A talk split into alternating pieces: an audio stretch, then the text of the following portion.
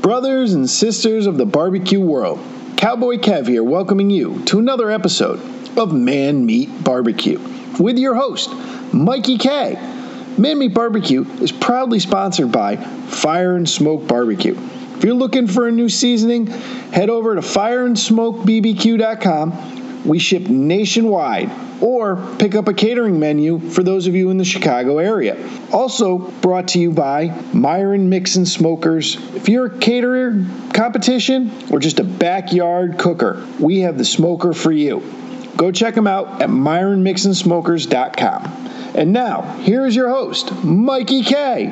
Are hanging out with Chef Johnny from Texas Style Cuisine. If you put it all in one word, Texas Style Cuisine on Instagram, his Instagram will pop up. Now, if you also put all that in on one word or all in all together in one word on the YouTube, it will also pop up, but I'm pretty sure if you put spaces, it'll also work. Uh, so, Chef Johnny, dude, I want to say thank you so much for coming on the podcast, hanging out with us, and and we're about to chat some good barbecue. And uh, I just want to say thank you so much, and welcome to the podcast. Hey, Mikey, great to be here. Good to see you again. I enjoyed the last conversation we had. So I bet you we get some uh, some good conversation on barbecue going tonight. I'm a little terrified, but let's do it. so, man, what made I like I like to ask this lovely question. What made you start barbecuing? Well, I tell you Besides what, being from Texas, well, you know, it's in and it's like a religion. right? Um, you know, it's I've done it all my life. It's it's something we've always done. Uh, cooking outside. So whether it was camping or at a deer camp down at, at fishing on the river, fishing down at the coast, we were cooking outside. Uh, Dad and, and my uncles would barbecue. Um, so I, I grew up in the middle of it. Getting into high school in the FFA, we had a big chuck wagon dinner every year, and we would go out and some of the men out there, and we would cook. I don't know, hundred briskets. I don't however, you know, we'd feed a few hundred people out here and, and do that. And so it's just something that always happened, and it just kind of flowed into it, and and here I am today. Now, now, when you were cooking those few hundred briskets, brisket was probably like a, a dollar a pound. Oh man, I, I tell you what, I would I would venture to say more like forty nine cents a pound or Oh, below below a dollar. Yeah. oh, you're killing me. Uh, you, you got to think back in the 1970s. If I, I'm, I'm guessing 39, 49 cents a pound, maybe. I couldn't tell you for sure, but we would, you know, I've got how many hundreds of people we fed at that one dinner every year, but we had a, uh, you know, a, this huge, huge pit we'd cook on, and it was an old uh, uh, Haydite block pit, wire racks in it, and you know, and we're shoveling live fire up underneath the of it, not an offset at all. Uh, of course, you know, I didn't see an offset cooker till I was up older. You know, we didn't know what an offset was when I was growing up. Yeah, it was just it was just that coal underneath it. No, were you guys using burn barrels to kind of just throw throw full We- sticks in and then? we had a, an area at, at that particular location. They had an area where we could burn the wood down and, and shovel it in, and then go move it into the. I want to, gosh, I'm trying to remember back. It had about four or six doors that we would lift up and put all the briskets in there, and it was a vinegar sop. You know, they had a vinegar sop on the fire, and it was it was vinegar and lemon and butter and oil and and uh, all these seasonings that the, that the men would put in there, and then we'd take a regular old mop, dip it in there, and then go and, and put it on all the briskets, and we're rotating and flipping them, and you know, so that was at you know 14, 15, 16 years old at that, so that was fantastic to do, and uh, a lot of those men, you know, have gone on to be with the Lord already, but uh, they were they were very instrumental in, in teaching me a lot about barbecue and, and enjoying it. Yeah, absolutely. I mean, you gotta you gotta start with good, strong roots. you know, um, and I, I think you learning how to cook that way helped you in your barbecue journey in, in general, right? I mean, it helped you learn how to control a fire, learn how to control the hot spots, learn how to, you know, work with everything that you needed in order to make you the barbecue cook that you are today. Oh, sure, sure. Without it, you know, the pits we have today are just phenomenal. You know, nothing like what I what I grew up with. I mean, my pit maker barbecue vaults.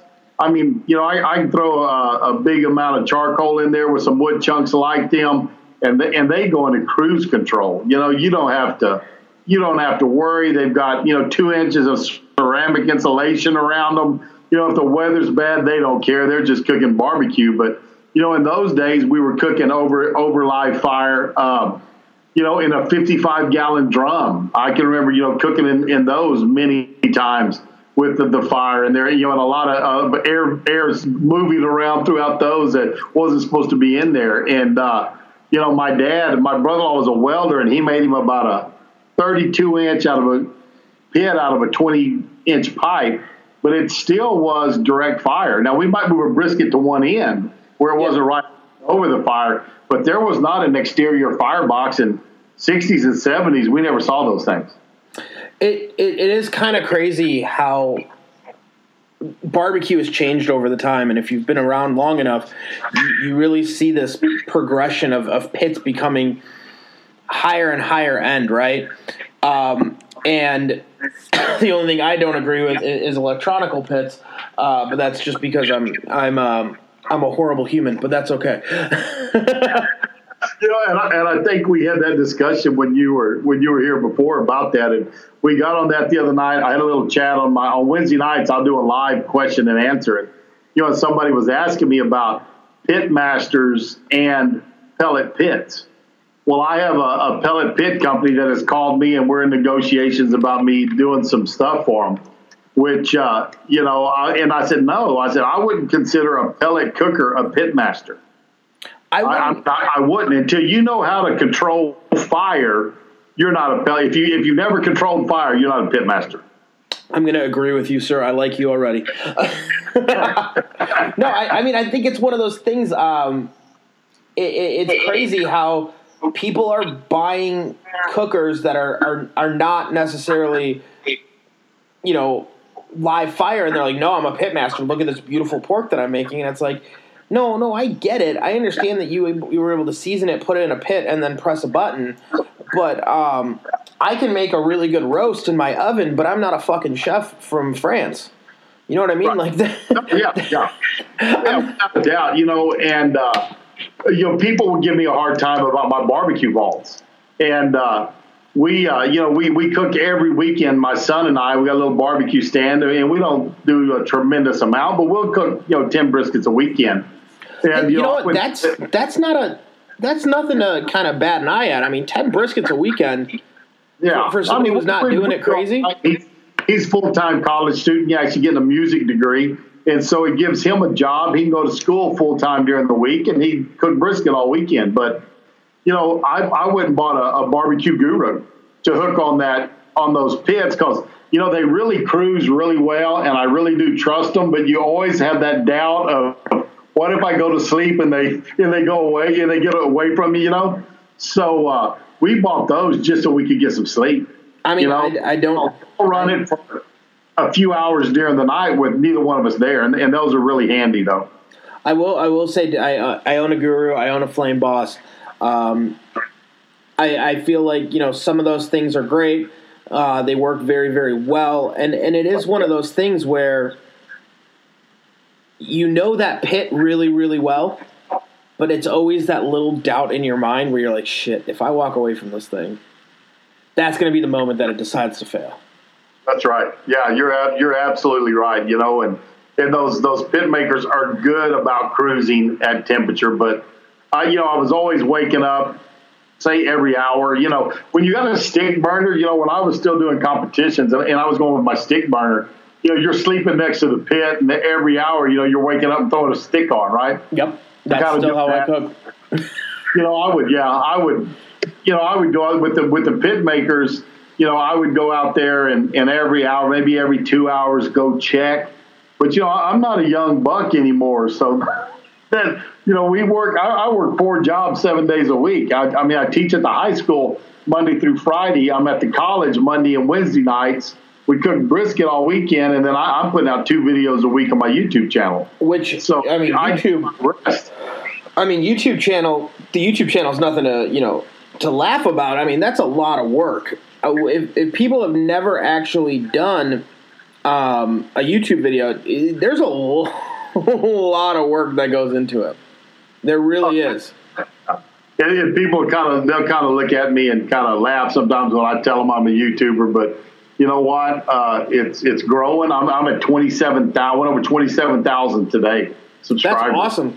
Congratulations, uh. Congratulations. Know, it's been rolling and doing good. And, and but I tell you what, I'll you know if I got some briskets in line at the HEB and there's somebody next to me, you know, uh, hey, what are you doing with those? Oh man, I'm I'm going to make a YouTube video this week. Oh, you, you got a YouTube job, man? I tell everybody that you know that I think might happen to look at that thing anywhere and everywhere. What's going on? But and people they, barbecue. They look at you a little funny. They're like, "What do you mean a YouTube channel?" Yeah, yeah, dude. I, I, I cook and film myself, and it's awkward for the first video or two. yeah, and, and sometimes they do. They're like, "Really?" You know, they think or you know we'll go where do you go in this i said well i can't make that because i'm going to my youtube meeting there's a group in san antonio that meet and and uh, i'm in that group i'm by far the biggest channel but there's channels much smaller than me that you know they know camera work they know lighting they know sound so i can go up there and i can learn a lot from these guys of course you yeah know, don't have what i have but i can learn a lot but i'll tell people oh yeah i'm going to my youtube meeting and they look at me like you're what you go to a meeting for youtube where you are you serious? You know, like, yeah, yeah. You know, I go up there and do my thing, but it's it's fun. I enjoy it. And, you know what? You know, but if you look at it in a way, um, you are learning something new that other people tend to be afraid of, right? They they look at they go, well, the YouTube thing's dumb. It's dumb. Well, is it dumb because you don't understand it, and it's dumb because you don't you're afraid of it? or like why is it dumb to you and they're and then then when they come down to it they're like well i i just i couldn't do any of that oh okay cool so you just don't understand it and that that's perfectly fine and I get I get into discussions with people kind of about the pellets when they're like, "Well, is it the same reason? Is it dumb because you don't?" No, no, I understand the damn thing. I can press buttons. I I understand that I have a smartphone, so I know how it works. You know, I, I think the pellet, and you'll you'll probably agree with me on this everything has its place. Sure. Like I like walking to my outdoor kitchen, and and I know you've watched some of my videos, but yep. probably not my gassers. But I got a gasser out there. Some nights the wife's going, "Hey, I want a steak, and I want it now." I can walk to the outdoor kitchen, turn on my Lion grill, and, and cook a ribeye steak. Yep. And you know what? It's a nice grill. It's cooked. It's over. A, it's over a live fire. You know, it's getting some sizzle from those from those sear plates underneath it, and it's a nice steak. Is it barbecuing? No. Now, if I wanted to barbecue, I'd fire up my my uh, uh, Santa Fe grill, you know, and, and throw some wood on there or some charcoal or some lump or something and get it going and cook that steak over it. But sometimes it don't work. So I think that that pellet is a lot the same way. If if I was needed to do something, I could walk out there and do it. I think it's a great gateway. It's fine, no, but I think it's I think it's daggum handy. I think it's a great yeah. gateway. Yeah, I, yeah. have come around to that. I, have come around to where I, I think it's an amazing gate gateway. I've got a good friend, Mikey, that could not save a brisket to say I uh, cook a brisket to save his life. Could not. He tried and tried, and he's like, he comes up and buys barbecue from me all the time. Well, he went down the other day and bought him a pellet grill, and he goes, "I cooked my first brisket ever, and it was actually good." But you know, he said he was somebody that was terrible at managing fires. You know, he had a lot on his plate. He was doing a lot of stuff, but he had never been able to cook a brisket in his life. And he went, "I did it," and yep. you know, he's like, wow, I, I, can cook a brisket for myself now because he just sucked at it in the the pellet made it possible for him to do something at home. Now I cut into my profits because he's not buying as much barbecue from me. I was going to say. But you know what? We've been friends, you know, since high school. and I was just excited that he finally cooked him a brisket that was edible at the end of the day.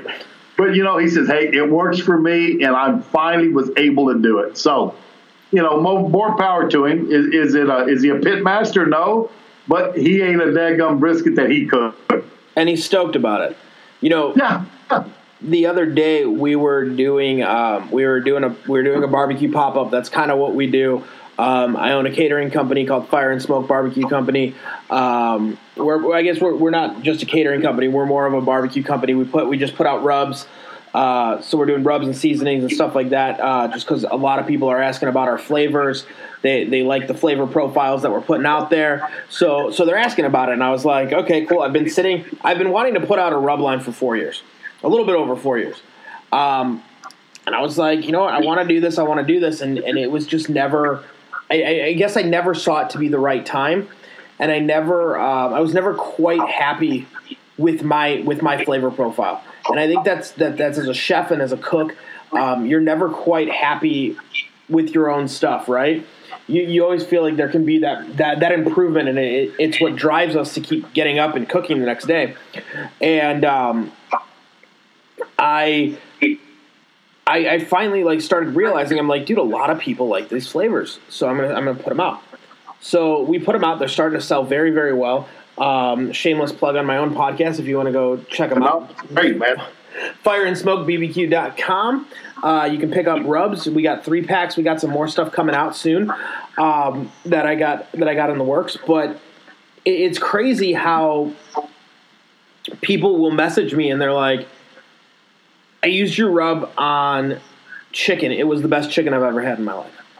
Um, and especially up here, up north, uh, a lot of people don't use rubs. They just don't understand it. They don't get that. Like they're like, oh, well, we'll use like they're like, we'll marinate it. Okay, well, guess what? That marinade brushes off almost when you you know when you pull it out. Yeah, some of it gets in there and, and it'll help, but for the most part, I mean, you need a good dry rub. You need that good rub to stick to that and, and create a crust. And it, it's so funny. Uh, we had, we had a guy that came up to me on Sunday, and he goes, "What was on your brisket?" I'm like, "Well, it's, you know, it's a rub. It's a you know a dry rub that we do, and blah blah blah." He goes, "That was the best brisket I've ever had in my life." there you go, and, and that's what we're there for, man. And, and that's like, okay, cool. That just made 16 hours worth it.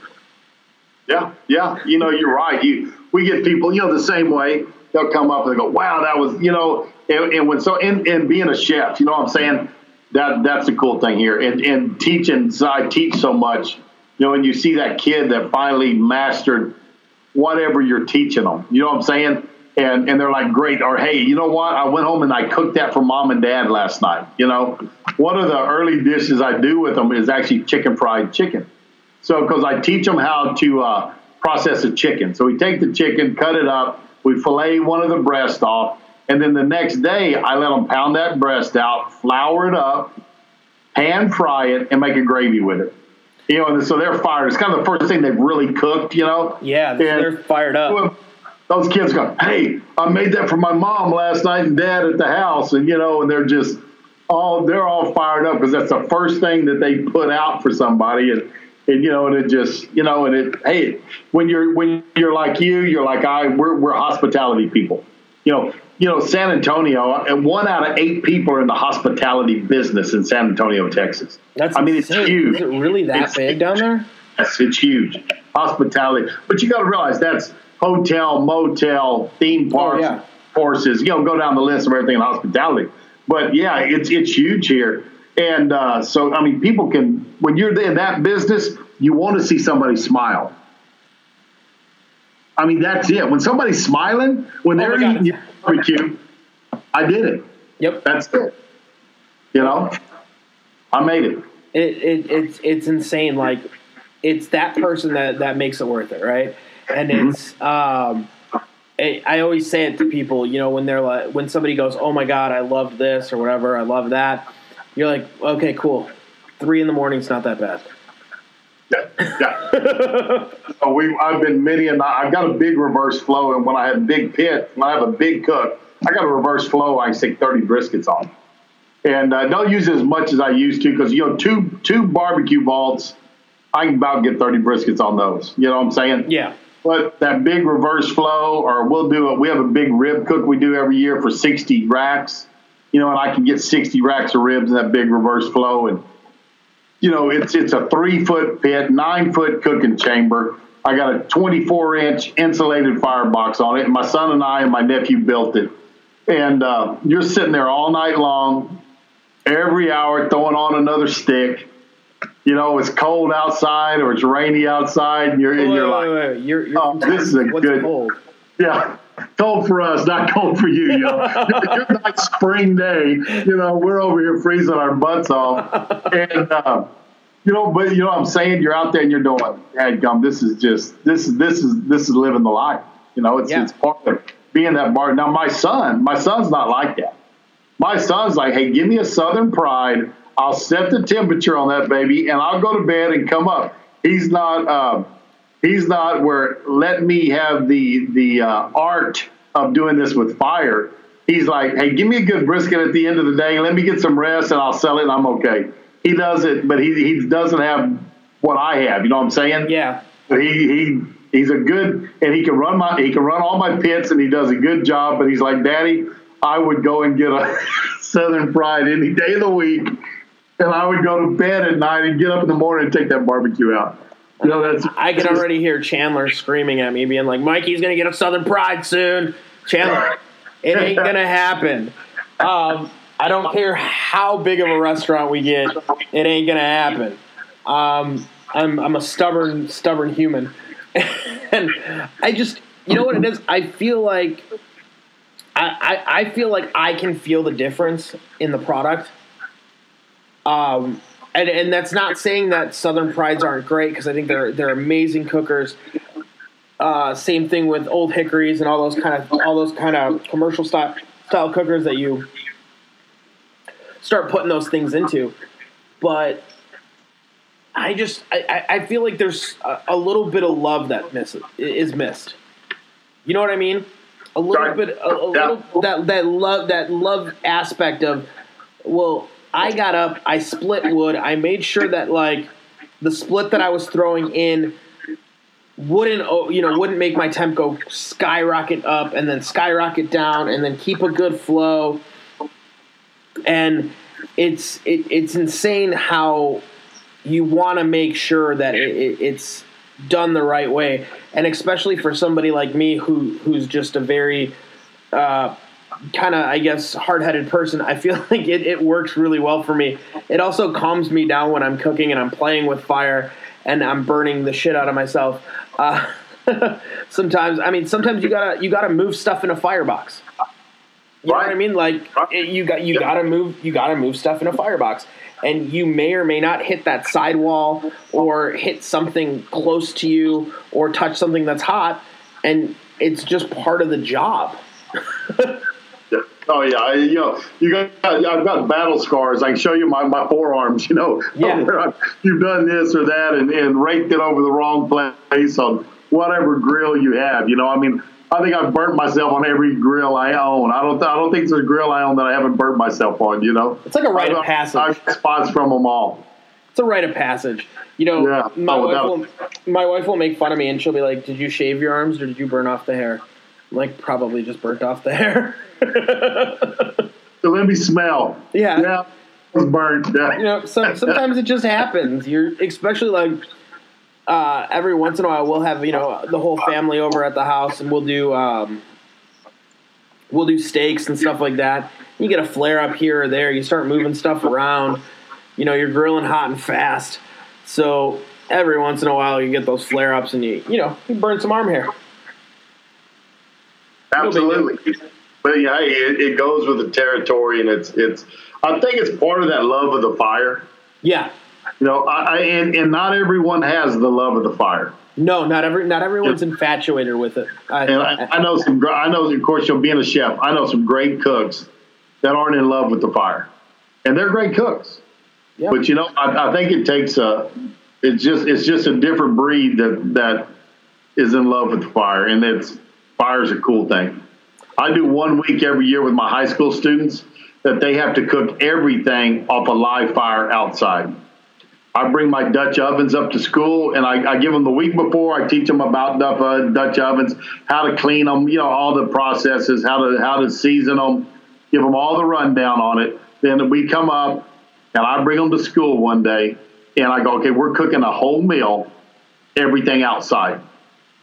And you know, you ought to see those kids, man. They're like kids in a candy shop. They eat it up. I'll, I got a, one of those big enamel boilers, and we'll make cowboy coffee. I guarantee you, there's kids that have never drank coffee in their life that are that are getting cups of cowboy coffee just because you know, you're throwing the grinds in there. There's there's no filter, no nothing, boiling it up over live fire. And I've got a buddy, uh, Jeff Gore. He, he, does on a lot of my videos. He does my intro and, and exit music, okay. especially older ones. Jeff, we've been friends since college, and uh, you know Jeff will come down and sing for him. He does. He does cow traditional cowboy music. Oh, awesome. And, uh, so yeah, Jeff and I, we like we've been friends for 38, 39 years. We, we met 1980, so been 39 years ago. Went to college together, Jeez. and uh, so that's how long we've been friends. And now, he'll come out and sing for the day for the kids. So these kids, city kids, because I was you know in the city, I'm out here in the country now, but they're listening to cowboy music by a fire, cooking on a Dutch oven, drinking cowboy coffee, and thinking this is cool, you know, and it's funny because you would never think they would like that. It's not their style of music. It's not their. But each year, you know, the juniors when they move to seniors, they go, "Hey, are you going to get that guy back to come sing for us? Are we going to cook outside again?" Because you know? it, be, it becomes a story, right? It becomes part of. It, it, it's going to become a story that they're going to tell their kids and they're gonna they're gonna tell you know uh, you know it's, it's gonna be gonna be gonna become a great story which I think is very very cool. Um, Dutch oven cooking something I don't do that much of. Um, I would love to do more of. I don't have a good Dutch oven. I need to fix that problem. But uh, it, it's Dutch ovens are are amazing. One of my old neighbors actually. Uh, he was he was in love with cooking Dutch with Dutch ovens. Like I mean, he was just like his infatuation with Dutch ovens was just amazing, and he would just he would cook some amazing stuff, and he was like he he's like my favorite favorite uh, favorite thing to do in them make bread. Yeah, yeah. He's like it, he's like you when, when you have bread out of a Dutch oven, he's like you'll never want any other bread. He's like there's just something magical about the way that thing cooks. You know, and, and I think cooking in cast iron is is just gives food a flavor, whatever food you're doing. I, you know, I like cooking. Uh, you know, I, I, in the kitchen we do a lot of stainless steel because that's what we use. Of course, yeah. But I, there's something about cooking beans in a cast iron pot versus a stainless steel pot. Yeah, I, I think they're different. But I tell you what, I, I believe people. Some people tell me I'm nuts. I totally believe a brisket cooked in a rock pit is better than a brisket cooked in a steel pit. Okay. I I just, you know, I've cooked them. I've got, I've got a rock pit at the house. I need to do a video cooking on it. And, you know, and I'll shovel live coals in it, but in that rock pit. And I've had these briskets off rock pits, and people go, "You're nuts. There, there's no difference between a steel pit and that rock pit." And I'm going, I don't know, man. It just. I think there. I, I think there. I think there might be um, because of the the moisture that comes out of the rocks for, first of all, the rock pit holds moisture differently than a steel pit does. Um, it also radiates heat differently. You know, you start breaking breaking all that stuff down and really nerding and geeking out on it. I mean, you can you could probably prove that there is a significant difference. I mean, same thing with. I mean, look at like you said, uh, cast iron. I, I I'm a firm believer in that. I have a huge cast iron collection. Love it. Uh, guard it with my life. People are like, "Oh, can I use your cast iron?" I'm like, "No." yeah. I know it's almost indestructible, but just don't touch my cast iron. yeah, I worked hard on that seasoning. I want to keep it where it's at. You know? Yeah. yeah. You know what I mean? Like I, some of my cat, like I have one stubborn cast iron pan right now that doesn't want to season fully, it'll it, half of it is seasoned perfectly. The other half is we're still working on it. Yeah, I've done. That. I've, seen that. I've got my my favorite skillet is uh, is a Victor, and it's about hundred years old. Oh, you know, they were the, that that model was made between like ninety seven and 03. So I mean, I mean, at the youngest, this thing is 116 years old, and, and it's, still slick as, oh, it's slick. Man, you you can you can fry an egg in it, and it'll just that egg will just slide across that baby. And see, I, I think the cast iron that was made back then is better than the cast iron now that's being produced now for sure. It's smoother. It's it's just the grain was just so much finer. They worked on a they worked on on getting a real fine like if you get a Griswold or a Wagner, uh, Yeah. the early lodges, you know there was that nice smooth finish. Where now one reason they're rougher now is it's because of pre seasoning. Yeah, The pre seasoning sticks. That's why they're rough today. You know what I'm saying? You know, I've got my I've got a couple of Martin Stoven ranges that were my grandparents, and you know, and those were were considered cheap cast iron back then. Now you're starting to see that Martin Stove and range prices start going up when you're finding them places. But uh, when you bought a Martin stove, you know, wood burning stove, they would give you some of their pots and pans. So they were kind of considered the bottom end. But I've got a couple of Martins that are they're just man, they are slick, and then now they're heavy. They're more like today's lodges in weight wise when you see that stuff. But as far as slickness, they slick as anything. Yeah, whole different game. Lodge, came out with a, a new one, triple triple season, smoother. They're calling them Blacklock.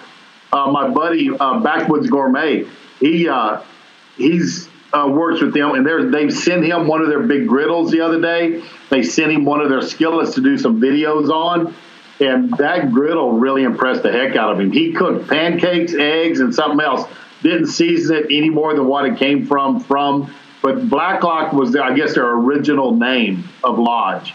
Oh, And, really? I didn't know that. This new line that's kind of a little higher quality than your base, your base stuff. You know, you're probably paying triple than what you would pay for a regular Lodge. But I haven't got one yet. But uh, he says they are sweet, sweet, made in a little older way and seasoned a lot better. Triple, triple seasoned from the factory. Triple seasoned, huh? I will say, I mean, I have a couple lodges that are, you know, they, they were gifts. They I picked up a couple lodges, bought a couple different ones, and as obviously as you keep cooking on them, as you keep seasoning seasoning them, they get they get better. You know, they they just get better with time. And so if you find an old old cast iron like any any of the ones that you mentioned, it, it it's just they've they've been through so much. You know, the bargains out there. I don't know if you know this is, but originally lodges did not have their name on them. So if you learn what an old lodge looked like, you can find one.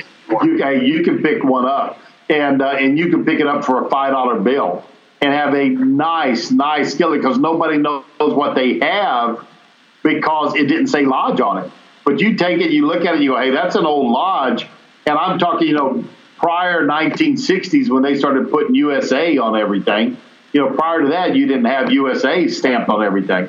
So you can go find you a lodge if you're not know what you're looking for from the 30s, 40s, 50s, and they they they're sweet. I mean, they're they're heavy. You know, they're a little heavier. They're not as light as the Griswolds and the Wagners or my Victor or some of those, but they are smooth, smooth, smooth, and you pick them up for a song and a dance at a flea market or something. See, I think you guys get more of those down there than we do up here.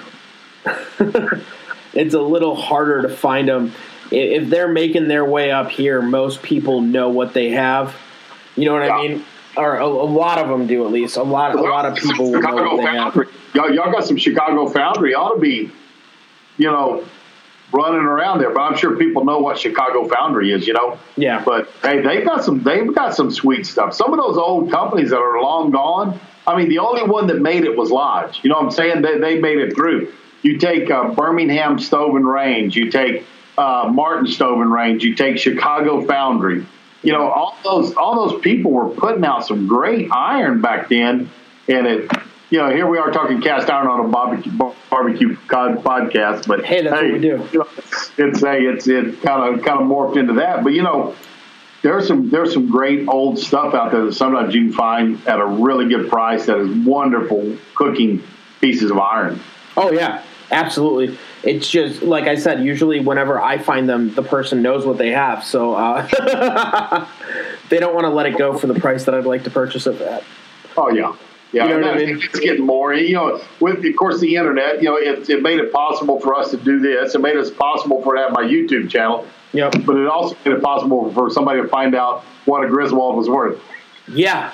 Where they, they'd be like, well, what is this actually worth? Is it worth 10 bucks? Or is it worth, you know, is it worth a hell of a lot more? And it's like, okay, cool. Well, I'll, I'll sell this one to you for a hundred bucks. And it's like, well, oh, I'd really like to pay 10. it's worth a hundred, but I'd like to pay 10. Yeah, yeah, absolutely right. And it, I, I think it's cool. And as, as those, um, you know, as, as it gets older and as the time goes on, I mean, they're just going to go up in value. You know what I mean? Because they're not being produced. So if there's 200 of them in the world, you know, if a couple of them break or pop or whatever, it's it, the number just decreases. So then their price increases. I had at one time I had over 200 pieces of iron. Whew. Where'd you store it all? Uh, you know, I, I, had a barn. You know, we we had it in the barn and here and there. Some of it I got on display. Some of it's in my camping. You know, some of it I use. You know, I got different places I keep it. But um, we started selling it off, and I'm probably somewhere around hundred pieces now. Okay. And I probably need to get rid of some more. But you know, I've got some turn of the century stuff. I got some 1800s.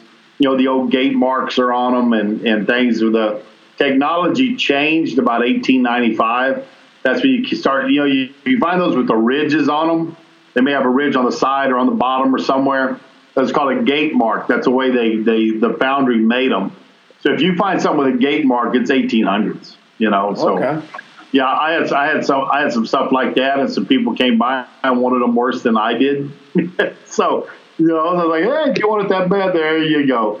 And people knew I had. We had a little antique store for a while, and people knew I had it, so I was horse trading on, on iron all the time and getting stuff and I knew what I was looking for. So back then, I you know I forgot a lot of it because I don't do it that much anymore. But you know I could walk through and I, I knew what a, a handle of a um, a Griswold uh, uh, Green Mountain looked like. You know what I'm saying? Because it what they did was was in the nice stores they sold Griswold, but then they would oh, not Green Mountain Red Mountain. So they would they would go out and they would sell them under a different name in a Montgomery Wards instead of a, a, a Dillard, you know what I'm saying, or whatever yep.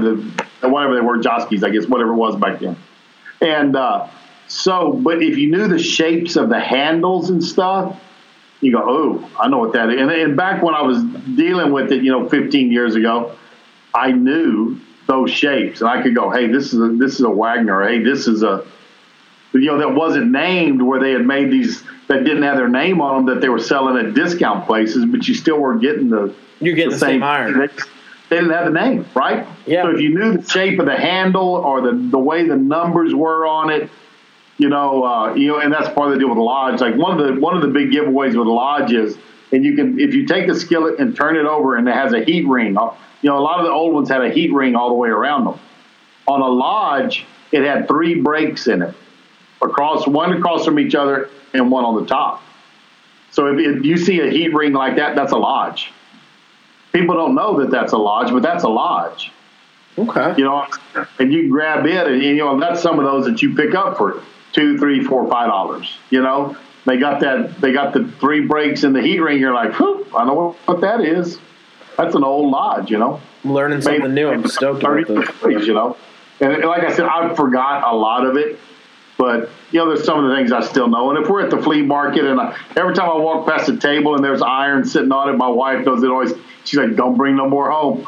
but uh, it catches my eye, you know, and I'll I'll go over and look and see what they have there and, and, and what's in it. And I really won't buy iron anymore unless it's it's unique or old or you know something like that. But, something something that you kind of really want to own or something you yeah, want to play with. Absolutely, that'd be cool. That that'd be cool to have. And, you know, and if it, you know, you sit it down and it's on a flat table and it sits flat, it doesn't. Some of those old, especially you take the Wagners that kind of have that thinner. They were lighter. They were made thinner. That bottom will get a little a little cup to it. So if you sit it down, if you're going to cook on a on a, a flat surface, it'll it'll wobble a little because that bottom's bowed out a little bit. Yeah, it's no longer flat. But If you're going to put it on a campfire over some grates, it really won't hurt you. But you know, sit it down. Does it not wobble? And make sure there's no cracks in it. And if it's nice, I'll, I'll bring it home. It, it, needs a good home. Somebody will love it. I'm sure the wife loves that one. I like my daughter and puppies. You know, the same way. so you're down in Texas. Um, I was recently in Kansas City, and we were there for NBBQA. And there was a lovely gentleman that is starting some cool stuff in Texas for, for the high schools, and you, you teach bar or you teach cooking and all that stuff. Um, so I was gonna, I figured I'd ask you. You, you might be a good um, a good outlet for this.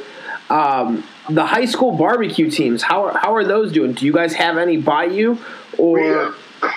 I don't know of anybody close to me that that is doing it. Um, Okay, but you've heard of it. The, the one that I knew, Mikey, was that started was Burnet High School. is the first one I knew that had one, and they simply put on a a cook off and said, "Hey, other high schools are invited." And it was going through a lot of the culinary classes, Yeah. kind of there, but it, it morphed into also the ag classes because those boys would build a pit and then they would cook on it, right? Yeah. So you're seeing the FFA boys and you're seeing the the culinary kids, and I guess now it's FFA girls too. You know, they're they're both in there, but but you, kind of those two were doing it. But but Vernon High School up in kind of north central, north of Austin, north and west of Austin, I guess west of Austin a little bit.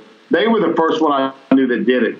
And then that kind of caught on, and people were going to it. Then another school said, "Hey, let's have one." Where now they they have the contest. Uh, I'm taking my kids to a cook-off in a couple of weeks. And uh, when I was in San Antonio, I never did. I got out here. One of the ag teachers was like, "Hey, let's look into these high school cook-offs." So I was like, "I'll do it." And actually, this, this isn't a high school cook-off. It's just an open IBCA cook-off but um, it raises scholarships for local schools, and when we get one of our students gets a scholarship at it. So I had some of the administration come to me and they go, "Hey, chef," because they knew I used to, uh, you know, cook off all the time. They said, "Will you enter a team down there to represent the Lytle High School and you know take your kids?" So one of the ag teachers here and myself, we're taking, we're going to take a one of the short buses, and we'll probably take you know a dozen and a half kids over there, and they're going to be in an IBCA cook-off. Probably the only high school group there, but uh, old old people that know me from when I used to cook off will know my kids got a ringer in the. You know, not every uh, most people look at those kids and go, ah, those are kids. They won't. But I've got some ugly drum smokers, and I've got a uh, uh, uh, barrel house cooker, and we're going to take those and we're going to do some hot and fast uh, cooking on those. And I'm sure they'll look at our little barrel smokers and laugh at us and think, oh, look at those high school kids. But yeah, but you know what? The crazy thing is, 100 top 10 finishes in barbecue cook-offs. I mean, you got you got dudes that are that are winning grand champions with, with barrel smokers. Oh yeah, yeah. You know what I mean? Those It's- things aren't anything to laugh at. No, not at all. We uh, we went to a cook off the other day, um, and I don't know if you if you've ever uh, seen this channel or talked to him, but Bill over at Chicken Fried Barbecue. I've not no. He's got a he's got a small channel, and he's one that kind of communicates in the group that, that you were with that night when we were all talking. Yeah, And he came down to cook off with me. So we went to this cook off about 30 miles from my house and you know, and then he's got an ugly drum smoker. I take my ugly drum and my in my uh, barrel house, and we're cooking up. And he's got a brisket going, and I've got the ribs and the chicken going, and we're and people are kind of walking by when they, you know, and there's these great big, you know, there's some big uh, pit maker rigs there from Pitmaker. There's you know the people next to us have this big walk on trailer. I mean, nice, nice rigs, you know. And, uh, you know, there's people kind of walking by us and they'll look and they'll kind of point and you can hear them say stuff. And, you know, they're thinking them poor guys couldn't afford a pit, right? And, and so then during the awards, you know, we went sixth place brisket, fourth place chicken, first place ribs. And so everybody came by afterwards going, Hey, tell us about those, those cookers you've got, you know, you know, and, yeah, well, you know, we've got a, you know, a $200 uh, ugly drum smokers here, and we had a my barrel house was free. They sent it to me for doing some videos. So, you know, somebody that had a twenty thousand dollar rig there is asking us about barrel smokers after that. You know, but it, so they figured out that they could cook. It, it's one of those things, man. Just because you spent twenty grand on your cooker doesn't mean you can cook. No, You know, it, it, it's it's kind of funny. I'll I'll get those questions every once in a while, and it's like, well, what cooker should I buy? I don't know. Buy a cooker. I always like my my biggest thing right away is when most people are like, I want I want a smoker. I just want a smoker. I want a smoker. I'm like, cool. Like, go buy um, a Weber Smoky Mountain.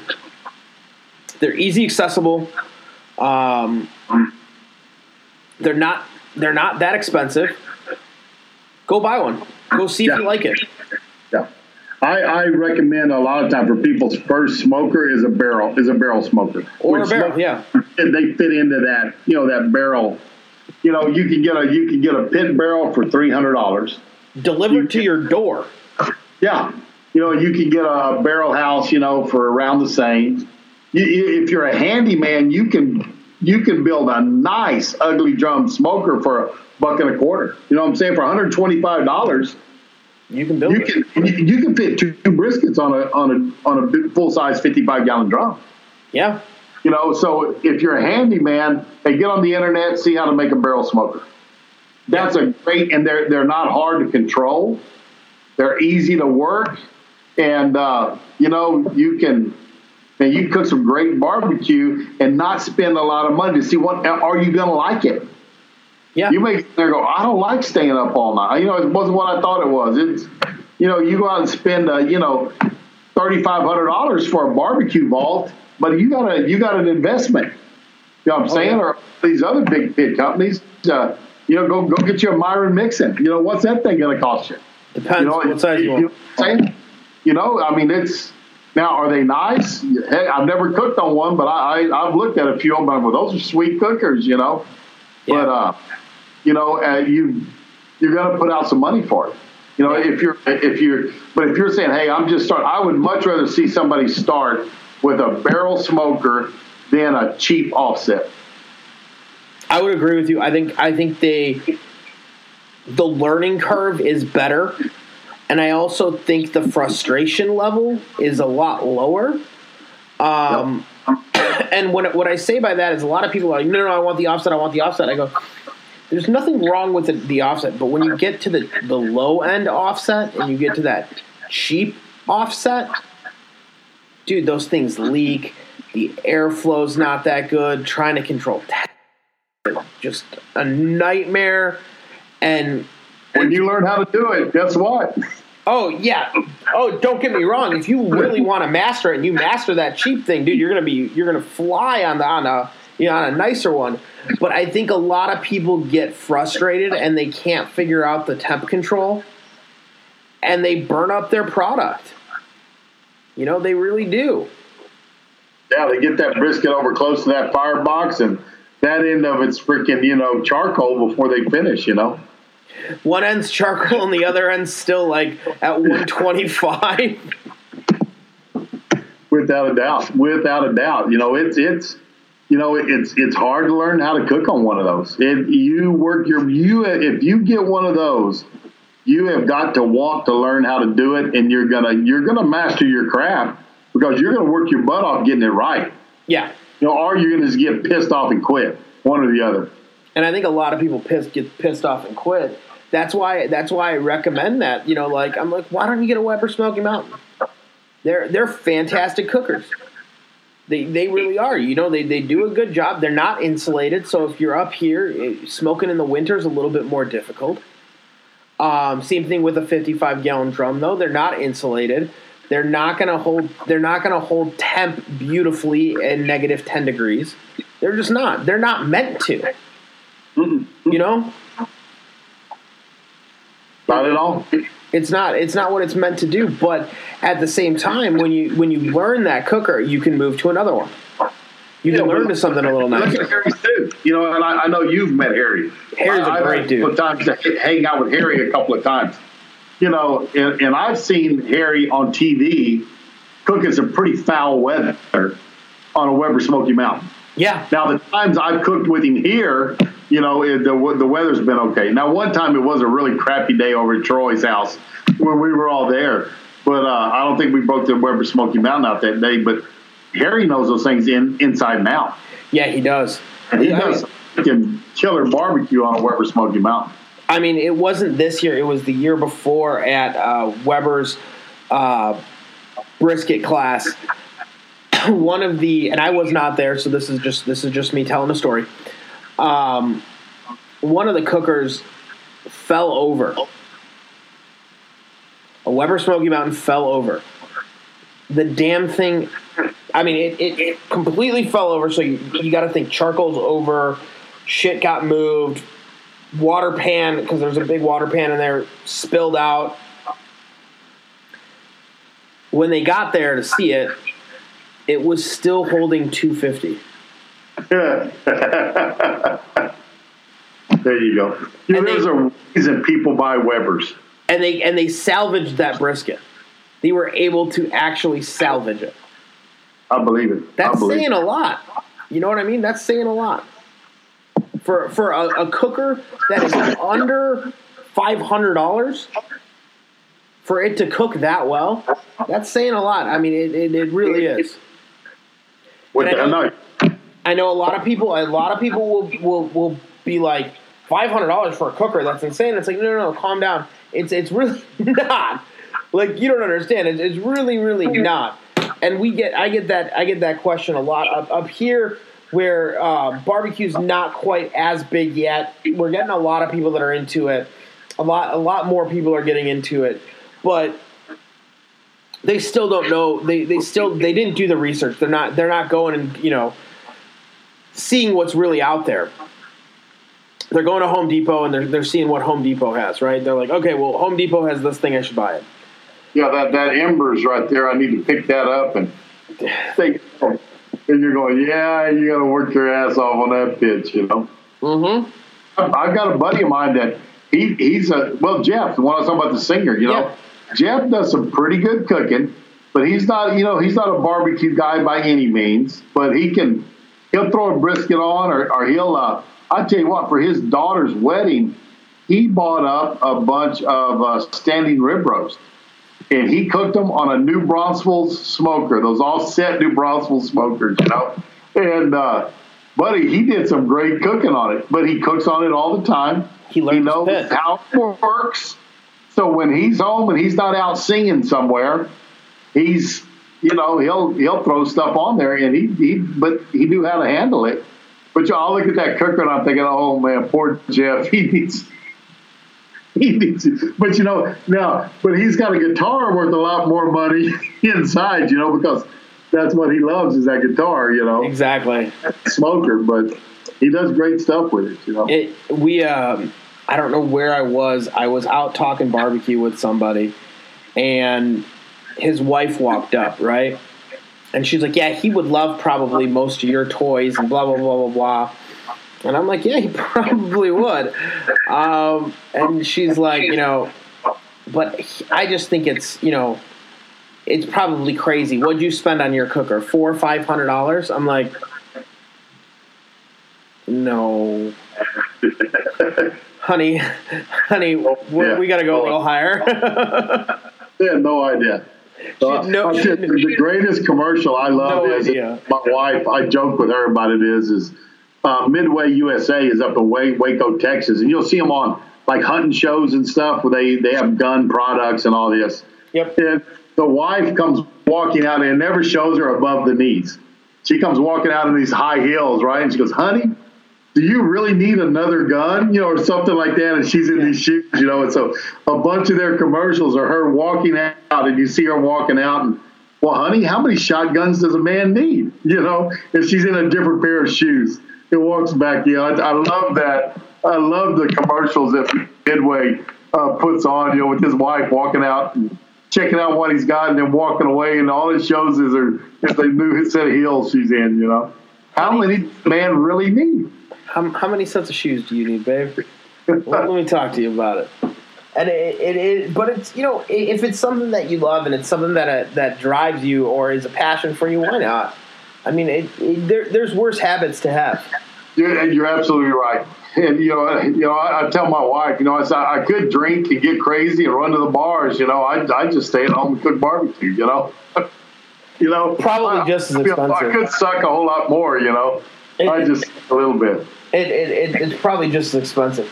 So when you first started, I want to I want to go down this rabbit hole with you too. Uh, when you first started, kind of your YouTube channel, what what made you you know say, listen, I, want to be on YouTube. I want to start um, creating videos, and I want to start doing this stuff. What kind of what what was that first inclination to be like? Yeah, I kind of want to do this. It, it was students. I, I had some boys in my class that were. I had a good group of guys that year, and we would watch. You know, if we got our work done, I let them watch YouTube. So they had some YouTubers they liked, And uh, we would watch different ones, and they're like, "Man, chef, you're better than that guy. You're better than that. You need to do that. Hey, you got a better recipe than that." So if you go back and you look at my early videos, you will realize it was about the recipe, and I really sucked at videoing. You know, hey, because where did my expert? Hey, I, I am a freaking cook. You know, I'm not a I'm not a professional photographer, and, Yeah. and you tell that in my early videos. They were they were pretty bad, and but I was just putting out recipes, and I was putting out recipes. But at the And same uh, so- time, you got better and better. I did get better and better. And then as I was getting a little bit bigger, um, you know, I, I had a big channel reach out to me and go, hey, you freaking need to get serious about this YouTube stuff. You've done enough crappy videos, you know. Get get serious about your camera work and about your editing, you know. And and they were like, hey, you, you know, and you'll you'll start making some money at this. And I'm like, oh man, I'll never get big enough to, you know, to make any money on YouTube. That's people that get a million views or whatever. You know, they're like, no, no, really, you'll you you would make money right now. I had about five thousand subscribers, had never monetized with five. You know, people are griping now because they have to get to a thousand subscribers and four thousand watch hours. I was at five thousand subscribers and had never monetized ever. You know, I'm just throwing out videos. And they go, no, you'd make money now. And I'm like, really? They go, yeah, you would make a lot, but you'd make money. So I actually, about this time of the year, monetized two years ago. And my first check was $139. And I was like, I got a check for 100 Actually, it wasn't a check. You know, they put it in your account. But, you know, Yeah, yeah, yeah, uh, yeah. But I'm going, they paid me for $139 for having a video, you know, and had no idea, you know, and that was, that was, I was, you know, in that 5,000, 5,500 range then, you know, and 27,000 right now. I'm just chugging along and trying to grow and trying to get bigger and trying to do things better. But, but anyways, he motivated me to, to get better. And then, uh, the, um, Greg over at Ballistic Barbecue was on the hot seat when Yeah. back Hobo Nickel was doing it, and they always ask that question: Give me a big channel you watch, uh, a little channel you watch, and a channel that should be bigger than it is. So I'm sitting there listening to it, and Greg goes, you know, and at that time he was 170,000, 180,000 subscribers, something like that. He goes, "Oh well, man, Chef Johnny, Texas Style Cuisine." He goes, "That guy ought to be bigger, man." He goes, "I love watching him. He looks like an old freaking. He ought to be on a chuck wagon somewhere driving it across there. That guy, his channel ought to be bigger." And I was, I was at the house going, "Honey, he said my name. He said." You know, my wife's like, "What are you doing?" I'm going, "Ballistic Barbecue just said my name." And she's You know, like, okay, whatever, leave me alone. But, but I was going nuts, you know, that he said that. And so motivation through that, you know, and I, I got serious about it and I try to do better videos. I try to, try to, you know, do better camera work, better lighting and, and, and make it better. But it was my students who originally got me, you know, that was a, a long answer for it. Probably I should have been a short one, but No, it's perfect. Students, students sent me that way. No, it, it's an amazing, an, uh, amazing answer because I, you know, I would love to get back on the YouTube train. Uh, I, I've kind of fallen off of it, but I, my life's just a, a fucking crazy, crazy wreck right now with, with doing this podcast, doing, doing, uh, you know, starting a business and do, doing what I, what we're doing. It's just, uh, it's, it's insane. You know what I mean? There's just so, there's only so many hours in the day. I, that's what's funny. I'll have people ask me like, "Man, why why do you do YouTube?" You know, they give me that look. People I know, and I go, "Well," I says, "Because when I get older, I don't want to have to say welcome to Walmart." You know, It's true. You know they're gonna be they're gonna be sending me a you know those those videos are gonna be sending me money every month as long as YouTube doesn't change its rules. And uh, you know, if you have the right uh, kind of account, you can hand it down to your kids. Yeah. and they can enjoy the money from it. So uh, my goal is, is is to one day turn it over to one of the kids. My daughter's a wonderful cook. My son's a great barbecue cook. My daughter's a wonderful cook all the way around. They're both very good cooks, but uh, you know, look at the two of them and say, hey, my son actually wants to start, and I tell everybody to start a YouTube channel. Do it. It is a great passive income once you get it going. You know, you won't make money tomorrow. You're not going to make money next month. No. But in a year or two years or three years, yes. And my son wants to start a guitar channel. He's a very, very good guitar. uh, player. What's funny is it made me think about him a while ago when you said that of is is how critical you are on yourself. You know, and it made me think of him because I'm like, man, John, that sounded good. No, no, Dad, that's that's really not good enough. That's that didn't sound right. He's always concerned. You know, his his, his guitar playing is never good enough. Where Yeah. yours, mine, brisket is never good enough. Yeah. You know, and it's his guitar. That's his. You know, that's his. That's his deal. It's his guitar. But that that's how you know that's how the artist always is, right? Um, and it doesn't matter what the art form is, whether it's food, painting, writing, um, guitar, singing, whatever. It, it, it's if your art form is not where you want it to be, it's never going to be good enough. And even though people give you this like, oh my god, it's amazing, you guys are doing so good, you're doing so good. It's like, yeah, but I can do better. And I, I always say, you know, I'm, I'm only as good as my last cook.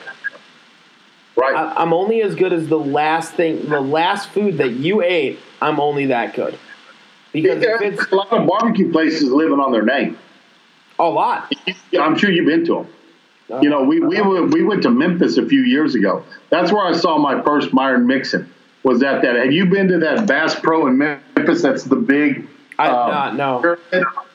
Oh, buddy, let me tell you what. If you're ever around Memphis, go to that Bass Pro. You Okay. could put four of the Bass Pros in San Antonio inside of that big pyramid.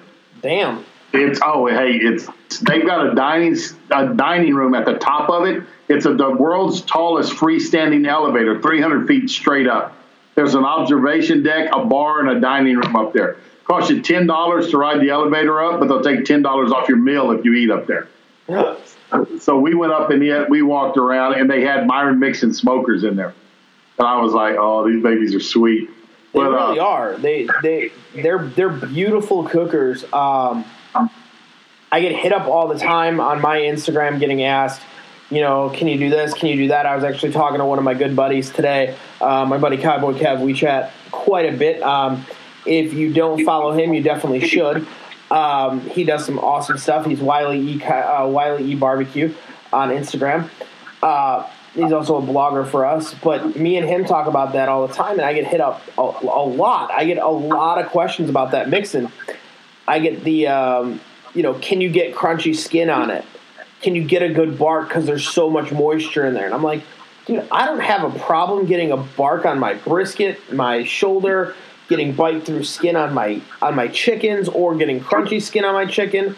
We do um, we do a smoked chicken wing, and there are people that are like, "You smoked this chicken wing? It does not taste like, or not that it doesn't taste like a smoked chicken wing. It does not like the texture does not feel like rubbery or anything." They're like, "Why is it that when I go to my cooker, I get rubbery skin?" I'm like, "I don't know. What are you pulling it at?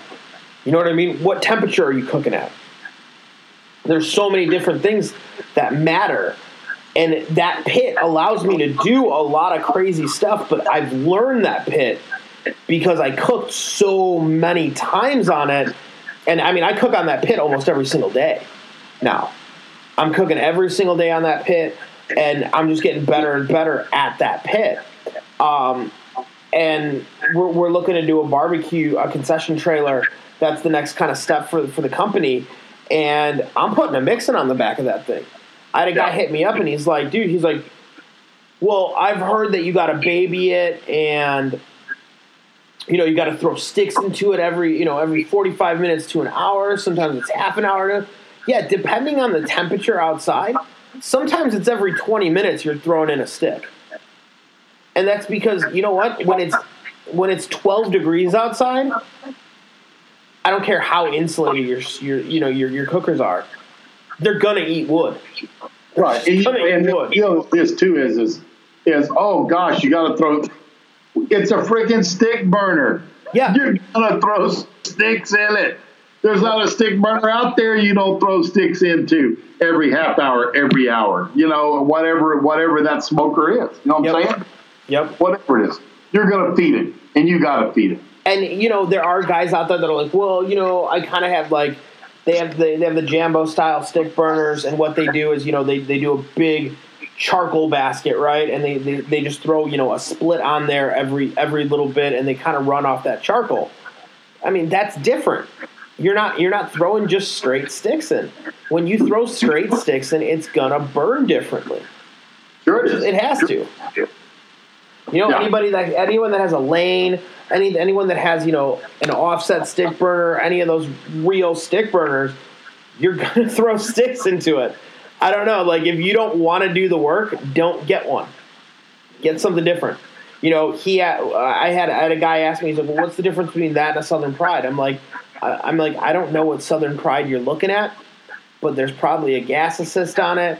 You're not going to be throwing sticks in quite as often. No, no, no I'm going to be burning real sticks. I'm not. I'm not going to use the gas assist. Okay, well then if you're not going to use the gas assist, you're going to baby it just as much. I mean, and my question would be is then why are you going to spend all the money on it? Go buy you a damn nice stick burner.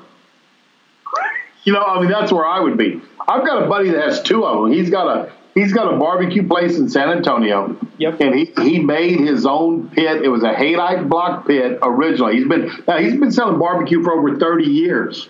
I mean, so you know the guy's putting out good Q, or he wouldn't still be selling barbecue in San Antonio. Yeah. But his original pit was a haydite block square pit. He had an insulate. He had like a top on it. That I it was I don't know metal or what, but insulation on top of it. Yep. And he had a, a gas heater in it, and then he had another little spot that he would put a log in for his wood. And he cooked in that thing for 30 years. You know, and finally the restaurant was just so big it wouldn't cook enough for him.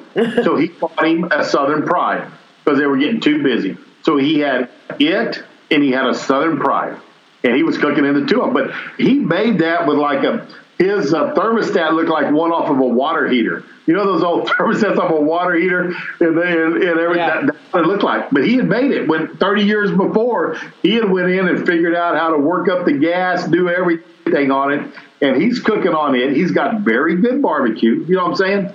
And uh, he bu- he built a brand new building about a year ago.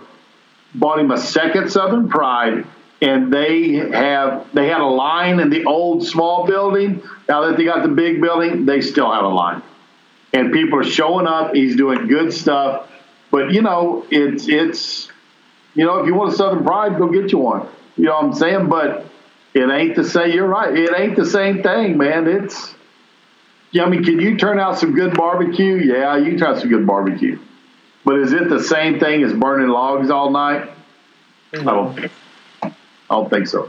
It's just not. It's not. You know what I mean? It's not. And I know I, I know a couple barbecue restaurants up here that will uh, they'll they'll turn their Southern Prides on and they'll turn the gas on just to get get it up to temp, and then they'll throw a couple sticks in it, let it let it smoke for a little bit, and as soon as those sticks are burnt out and that smoke is kind of penetrated a little bit into it, they run gas all night. His, is the ones he's got, it, it has wood in it all the time.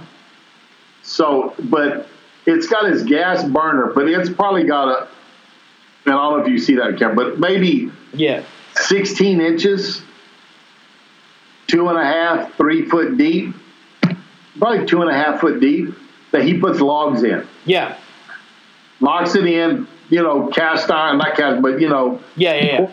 steel or whatever all the way around a big heavy duty door.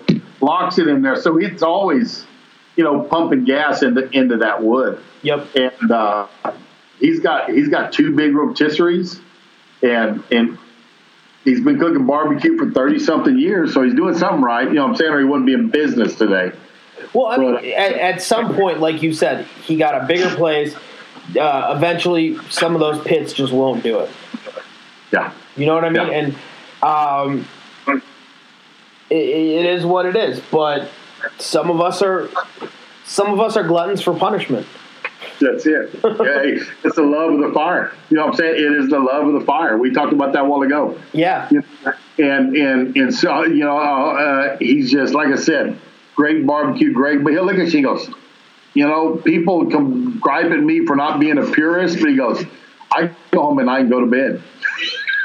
you know, you Yeah. know, and he, you know he's he's not as young as I am. You know, he's older than I am, but he's like, you know, especially at, the, at my age, it's nice to sleep all night, you know. And of course, he has people getting his stuff on and getting it off in the mornings, and he's overseeing it all. But, but you know, that's that's he's making good barbecue. He's making dadgum good money. You know, Man, good for him. Good for him. That's all I got to say. he's doing, you know, su- super person, great guy, good good barbecue. I'll, I'll eat his barbecue any day of the week, and it's it's always it's always good. I tell you, his chicken is freaking. I wish I could get it, cook chicken as good as he can. He cooks a great chicken. You know the funny thing is our chicken's really really it's, it's a fan, like I, I think we got a fantastic chicken we got a fantastic product we cannot sell chicken at pop-ups to save my life I try. I have a hard time selling chicken, and I- Bruce sells the hell out of chicken. brisket eh, gone Yeah. pork gone I'll have chicken on the menu and I'll be like we got chicken and they're like eh never mind Yeah, Br- brisket and ribs are our, are our big. Yeah, we we pork is funny down here. It's like one weekend, I just I don't have enough pork because everybody wanted it, and the next weekend I cook extra and nobody wants it. You know, it's a vicious cycle You know, it's just it's hard to guess on pork. Uh, my my chicken sales are pretty consistent, but it's never a whole lot. But I tell you what, Bruce goes through, right? You know, and as the crow flies, he's probably 20 miles from him. You know, something like that. Uh, but uh, he was right by the high school I used to teach at in San Antonio, and he sells chicken like it's freaking going out of style. but see now when we do our chicken wings Yeah, dude those are gone yeah. Those are those are gone. Those will be the first. Those will those will fly out faster than brisket. Now turkey does turkey for me. Turkey does fairly good. I can I can do all right on turkey. I don't cook it all year, but I'll, I'll cook it usually when it's a little bit busier, and uh, we we do all right on that. People like it, but I just I mean people down here they want when they talk barbecue they're talking brisket, Yeah, and I mean it's the king, and that's what they want, and we we do good on our I do spare ribs, and and I do kind of a Kansas City cut on those. So I, I'm giving them a big chunk of that of that spare rib, you know, and they they like that. And and, and I've actually I've won more cook-offs with ribs than I have anything else. So I, I make a really good rib, but um, it's just you know, it, brisket's the king. It, it's the king, and that's what people want. They they freaking want brisket, you know. you know, brisket's just a beautiful piece of meat. I can't. I, Well, the know, only thing that I ever Challenge. I mean, it's really when you think about it, brisket's a challenge. it's two pieces. It's two different muscles that are wedged together by a big ass strip of fat. They're they they cook at different temp or they cook differently. They they're done at different temperatures. They're one super lean, one super fatty. Um, and it's it, it's making sure that you can render that fat and not dry out that lean. Right. That that's the game. That's It's the it. only thing you're doing. Oh, there's no other piece of meat like a brisket Nope. not out there. And it's it's it's that you know it's that challenge of how do I do it this time? And my son, he's getting to be a daggum good brisket cook. I mean, he is. People go, golly, chef, that was wonderful. I said, no, you gotta, you gotta, you gotta tell my son thank you for that one. He's the one that, you know, he's the one that did it. But uh, I mean, it's it's it's something else. You know, I mean, it's it it's work, it's fun, it's a great battle to fight. And each brisket uh, cooks differently. Oh yeah, you know, and, and see that's where people don't understand. Every brisket's different. Every pit is different. Every night of cooking in a pit is different. There's no there's no two nights the same. It's not like me walking in here and turning on one of my ovens and putting a cake in it. I know that oven's going to be 350 degrees every time I turn it on, Yep. and it's going to cook that cake in 30 minutes. And a, a, a pit is never that way. Nothing is ever the same. And the, the crazy thing is, you know, you can put two identical pits next to each other and they will cook differently. Oh yeah, I've got my two Pitmakers on my barbecue trailer. So I've got one on the right side, one on the left side, and they don't cook the same. Nope. But they're the exact same pit. exact same pit. I picked them up on the same day, same color. You know, go down the list. There was nothing different in those two pits. They got the same smokestacks on them. Everything is the same. But one like sitting at 250, one like sitting at 275. Yeah, there you go. It just and I, it, the the funny thing is, like, I know I used to be, I used to definitely be like, okay, I want to be 225, I want to be 250, I want to hit those numbers, I want to hit those things when I kind of first started, and then that's great to be that way to start learning all that stuff. But after a while, I'm like, dude, that pit wants to sit at 275 today. Sounds good. I'm gonna let it. I'm gonna let, I'm gonna let it go. Guess what? We're cooking at 275 today. My big reverse flow loves to cruise about 240, 245. That's where it runs. If I push it any hotter, it's a lot of work, but about 245, that's its cruising speed. Like you know, my, my, Pitmakers, I run them at 275. My Mixon likes my Mixon loves sitting 275, 300.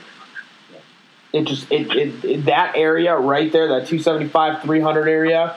Sometimes we're at like 280. It loves, it loves it. It just cruises it, it, it produces amazing barbecue at that temperature. And I'm like, okay, cool. So that's what we cook at. Well, one of the chefs, one of the chefs at the college I teach at, you know, him and I are always going around, and he, I mean, he'll cook at, at down down close to 200. I mean, he's a guy that he'll take 16 hours to cook a brisket, you know. And oh, I said the only difference between your brisket is mine is I got to sleep and you didn't.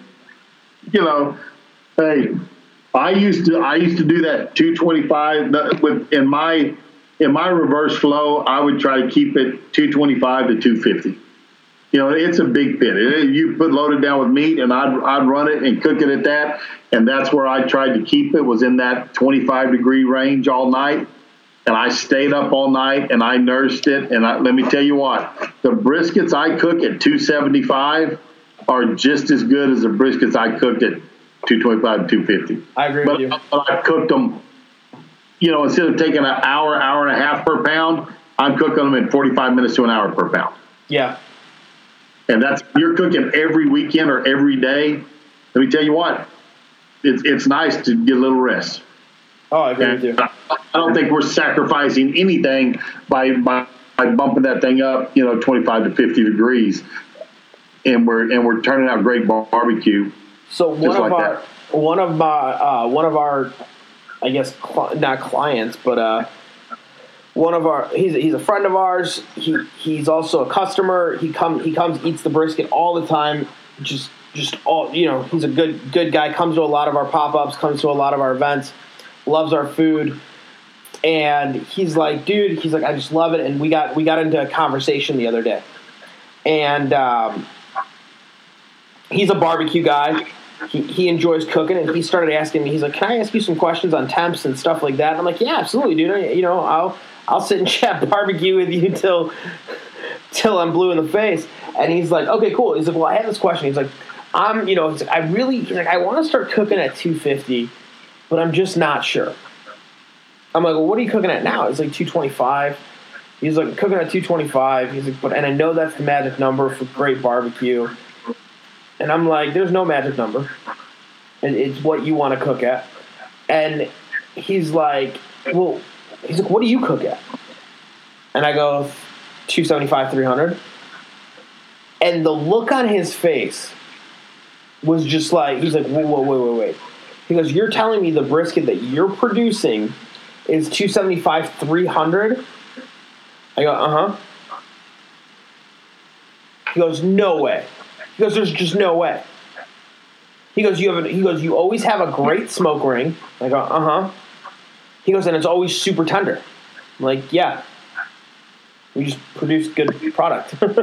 like, and you know, the only thing that's different is is your windows get smaller. Yes. Your windows get smaller. If, if you're a wrapper, that wrapper window is going to be smaller. Yeah. When it's time to pull off, that that get it off the pit window is smaller. And uh, you know, we'll go to this cook off in a couple of weeks, and uh, and you know, I'll cook that brisket at, at 400 for two hours, and then I'm going to wrap it up and cook it for another three hours at 275. And uh, uh, the the thing about it is, is that going to make a good brisket? Yeah, you better believe it. That brisket's going to be good. But those windows went from being out here to here. Yep. So don't don't miss your window because that window is much smaller. First time I had a hot and fast brisket, Troy at T. Roy Cooks did one. Uh, Harry Soo's. And I got there early in the morning. He was just putting it on. I helped him get it put on. He already had it trimmed. Pit was ready to go, and we we we spun that every 15 minutes. We were turning that brisket for two hours. We'd turn it in that Weber Smoky Mountain every 15 minutes. We'd turn it. Yep. And then we went two hours wrapped at 275, and he pulled that brisket off. And I know I told Troy, I said, if you would have told me that brisket was cooked in five hours, I would called you a liar. If I would not have seen that brisket cooked, I would have never believed what I'm eating right now. Did you ever see? Uh, did you ever see Harry Soo's? Uh, I think he did it. I think it was a two-hour brisket. Yeah, I, I saw that. Yeah. Oh, when he's like, I'm, I'm, he's like, somebody gave him gave him shit on on his YouTube channel, and he's like, I bet you can't cook one in two hours. He's like, I'm gonna, like, I'm gonna do it.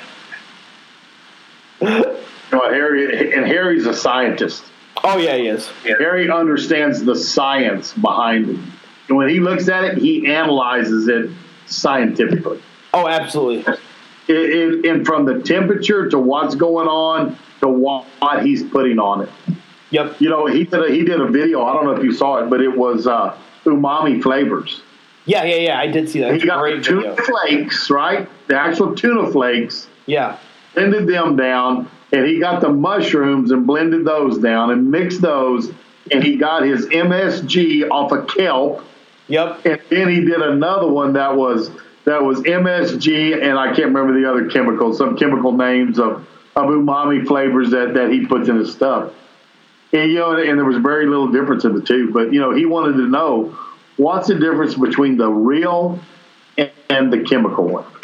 You know, and, and but he he when you talk to Harry, he just that he thinks at, at a different at a different pace than everybody else does. Oh, absolutely. Scientifically, without a doubt. He's he's he's he's completely different. Like he is on a different wavelength than everybody else, which is fantastic, and I love it. Oh yeah, fun guy to hang out with. Very good dude. He was over at Troy's uh, birthday party. He we Troy had a big uh, uh, shrimp uh, shrimp boil over there and crawfish boil and and uh, man, we had a blast. And Harry was there. Got to visit with him again the other day at that, and it was he's just. But man, he's wound up like an eight day clock. Man, he's wound tight. You know, He's always doing 15 things at once. It's awesome. when when he came to Troy's one time, he had just got back from uh, was it Singapore that his parents live in? Yeah. Is that what it believe so. Malaysia. He was over in Malaysia, wherever it was, Malaysia. But he had flown to Malaysia, had dinner with his parents, and flew back. You know, 30 hours over, 30 hours back, showed up at Troy's, and he's, oh, yeah, I got to be at work. And you're like, are you freaking serious? Yeah. Yeah, I don't know how he does it. I've been on the flight.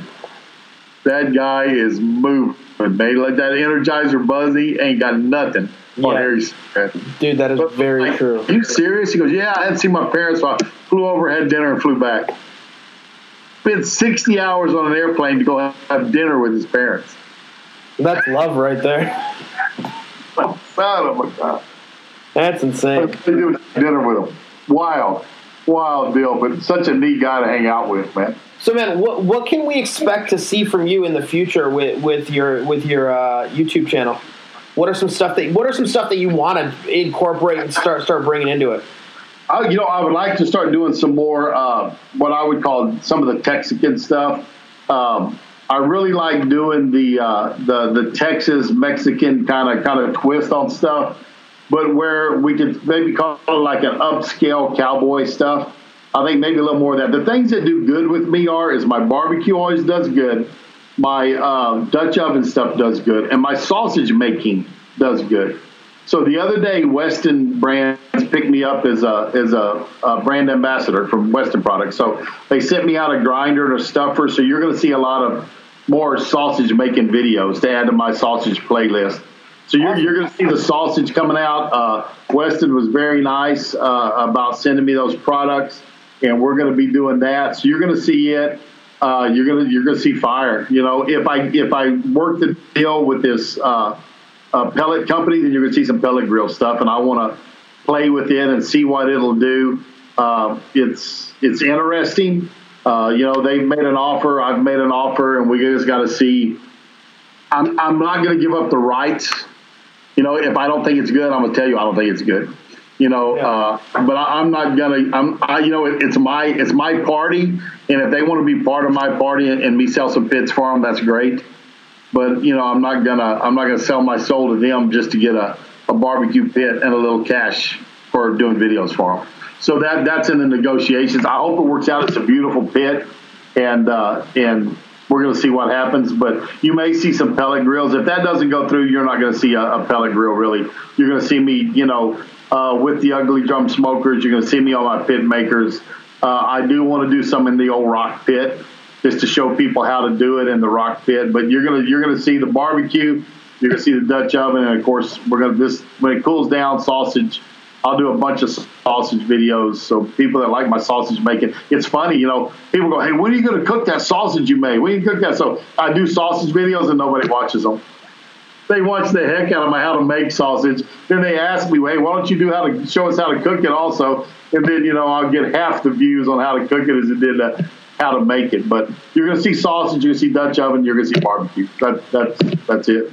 Chef Johnny, I want to say thank you so much for coming on the podcast, hanging out with us, and chatting barbecue, uh, chatting a little bit of cast iron too. Uh, man, uh, I want to, like I said, I want to say thank you for being on the show and being a being a part of it. If you can do me a favor, we like to end the show in this certain way. Can if you could go back to the beginning of your cooking or barbecue career, it doesn't. It can be either one. You can give either tip. Give three tips to yourself to help shorten your learning curve on them. What would those three tips be? Oh, I tell you what. One thing that I would do, Mikey, is is I would get into the cooking business earlier. You know, I did not know a chef when I was young, and if I would have met, you know, the only chef I ever met was an Air Force chef. When I and I was a young guy, I was probably in high school. We were at a, at a dove hunt, and he brought a shrimp salad. And I this is the best thing I ever ate. Oh yeah, I'm I'm a chef in the Air Force. Well, I wasn't interested in being in the military, but if I could have started, you know, a, a culinary career then and knew about it, I had no idea about it then. You know that that would have been a, a neat a neat step to do. Um, I think maybe I would have went to a quality pit sooner than making my own, you know, and trying to say, oh, I can make a barbecue pit. You know, there's a reason there's people, professionals making them. You know, I probably would have tried to get that professional pit maybe sooner than I did. Although cooking on a lot of the ways I did, you know, taught me a lot. And and the third thing is is, uh, gosh, spend a little more time with my dad before he was gone because he left 25 years ago, passed away. Sorry to hear that.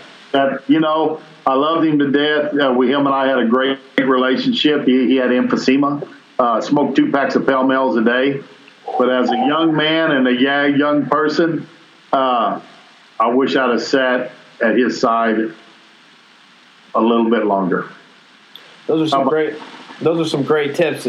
Chef Johnny, if you can do me one last favor, can you tell everyone where they can follow you on the internet? Oh, okay. Anything, pretty much anything you find uh, Texas style cuisine. Go to uh, Texas style cuisine, all one word on uh, on Instagram. Um, I think it's TX style cuisine on Twitter. I don't do a lot on Twitter. Uh, Facebook is Texas style cuisine slash slash Chef Johnny. Uh, that's that'll keep you up with everything's going on there. And of course, the YouTube channel is Texas Style Barbecue and Cuisine. We changed the name of it here a while back because people don't really search cuisine, but they do search Texas Style Barbecue. So yep. we, okay, Ballistic Barbecue told me to do that, and it was a good move. You got you got to play with those uh, algorithms. What can we say? Yeah. So that, that's where people that's where people can find me. Uh, and I do have an old blog that was Texas Style Barbecue and Cuisine. It's not real active anymore.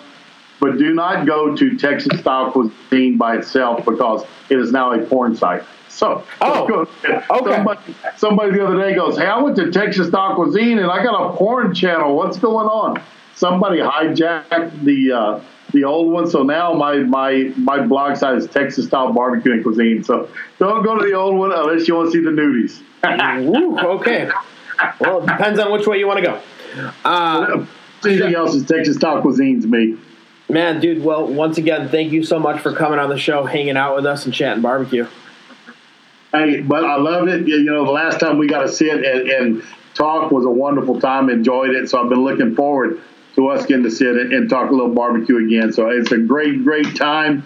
And, uh, and man, I, I, hope your listeners enjoy hearing what they do about some, you know, old guy in Texas that, that's been cooking for a while. Absolutely, dude. I'm, I'm sure they loved it. Fantastic. That, that's one way. And thank you for having me on. Hey, you know, it, it's wonderful. Man meat barbecue. You know, that's it. That's a good way to describe everything, isn't it? Not a bad life. It's it's got to go back into that caveman stuff there, man. Yep, that's what we were going for. Hey, let's go. Let's go kill something and cook it. Yep.